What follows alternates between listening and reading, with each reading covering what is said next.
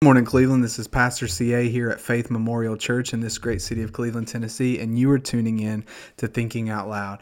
This morning, I wanted to share with you a little bit of a scriptural mandate now, when we, I, I myself am Pentecostal through and through, and I know that not everybody that listens to this program is going to be of that same Pentecostal orientation, and that's fine.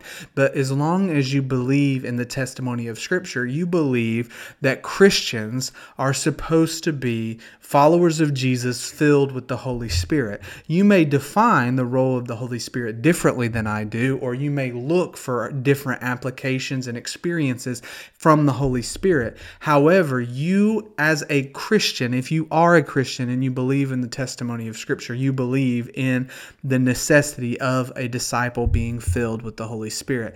Now, here's something that I want to share that I believe everybody can agree on, and that is that the Holy Spirit is not given to us just for kicks and giggles.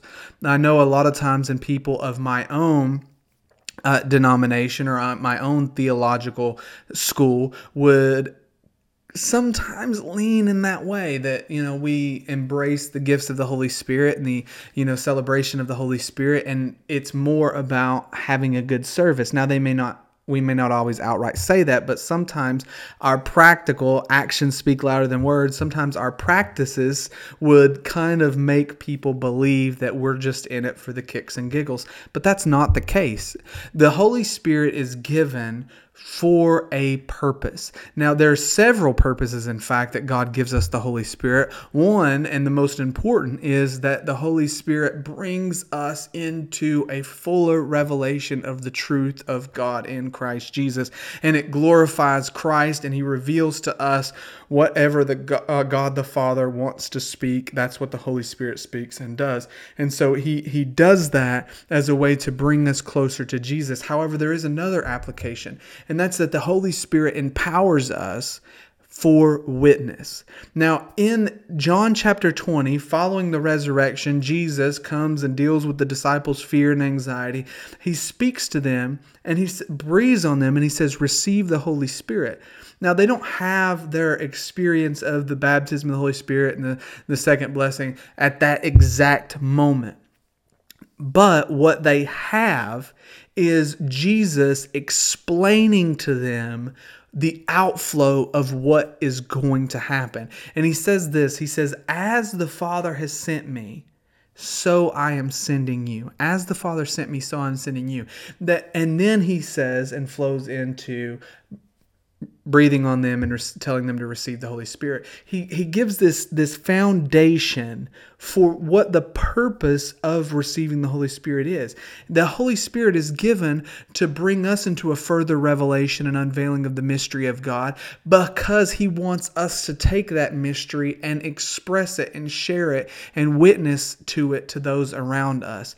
And so in this, Jesus says, As the Father has sent me. Well, the biggest word in that is actually the shortest word, and it's the two letter word as as the Father has sent me. So, how did the Father send Jesus? Well, He sent him out of the overflow of relationship. You know, you have this flowing out of the pre pre creation covenant of redemption in eternity past, where God made a covenant with Himself to create and ordain a plan of adoption or plan of redemption.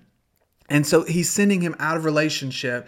And so Christ comes out of that relationship to minister to the people. He also sends him in a in an indigenous way that Christ doesn't just appear on a mountaintop in, you know, all of his glory and say this is what you need to do for salvation. Thank you, Merry Christmas. No, he comes in the form of a man.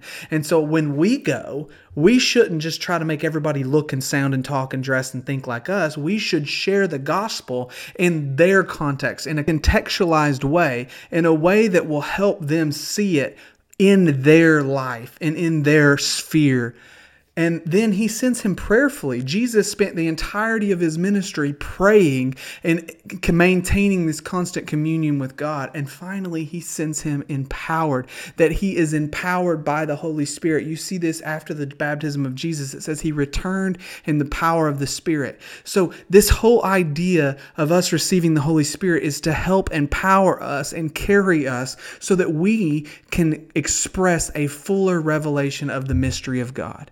Thank you for listening. This has been Thinking Out Loud with Pastor CA. God bless and have a great day.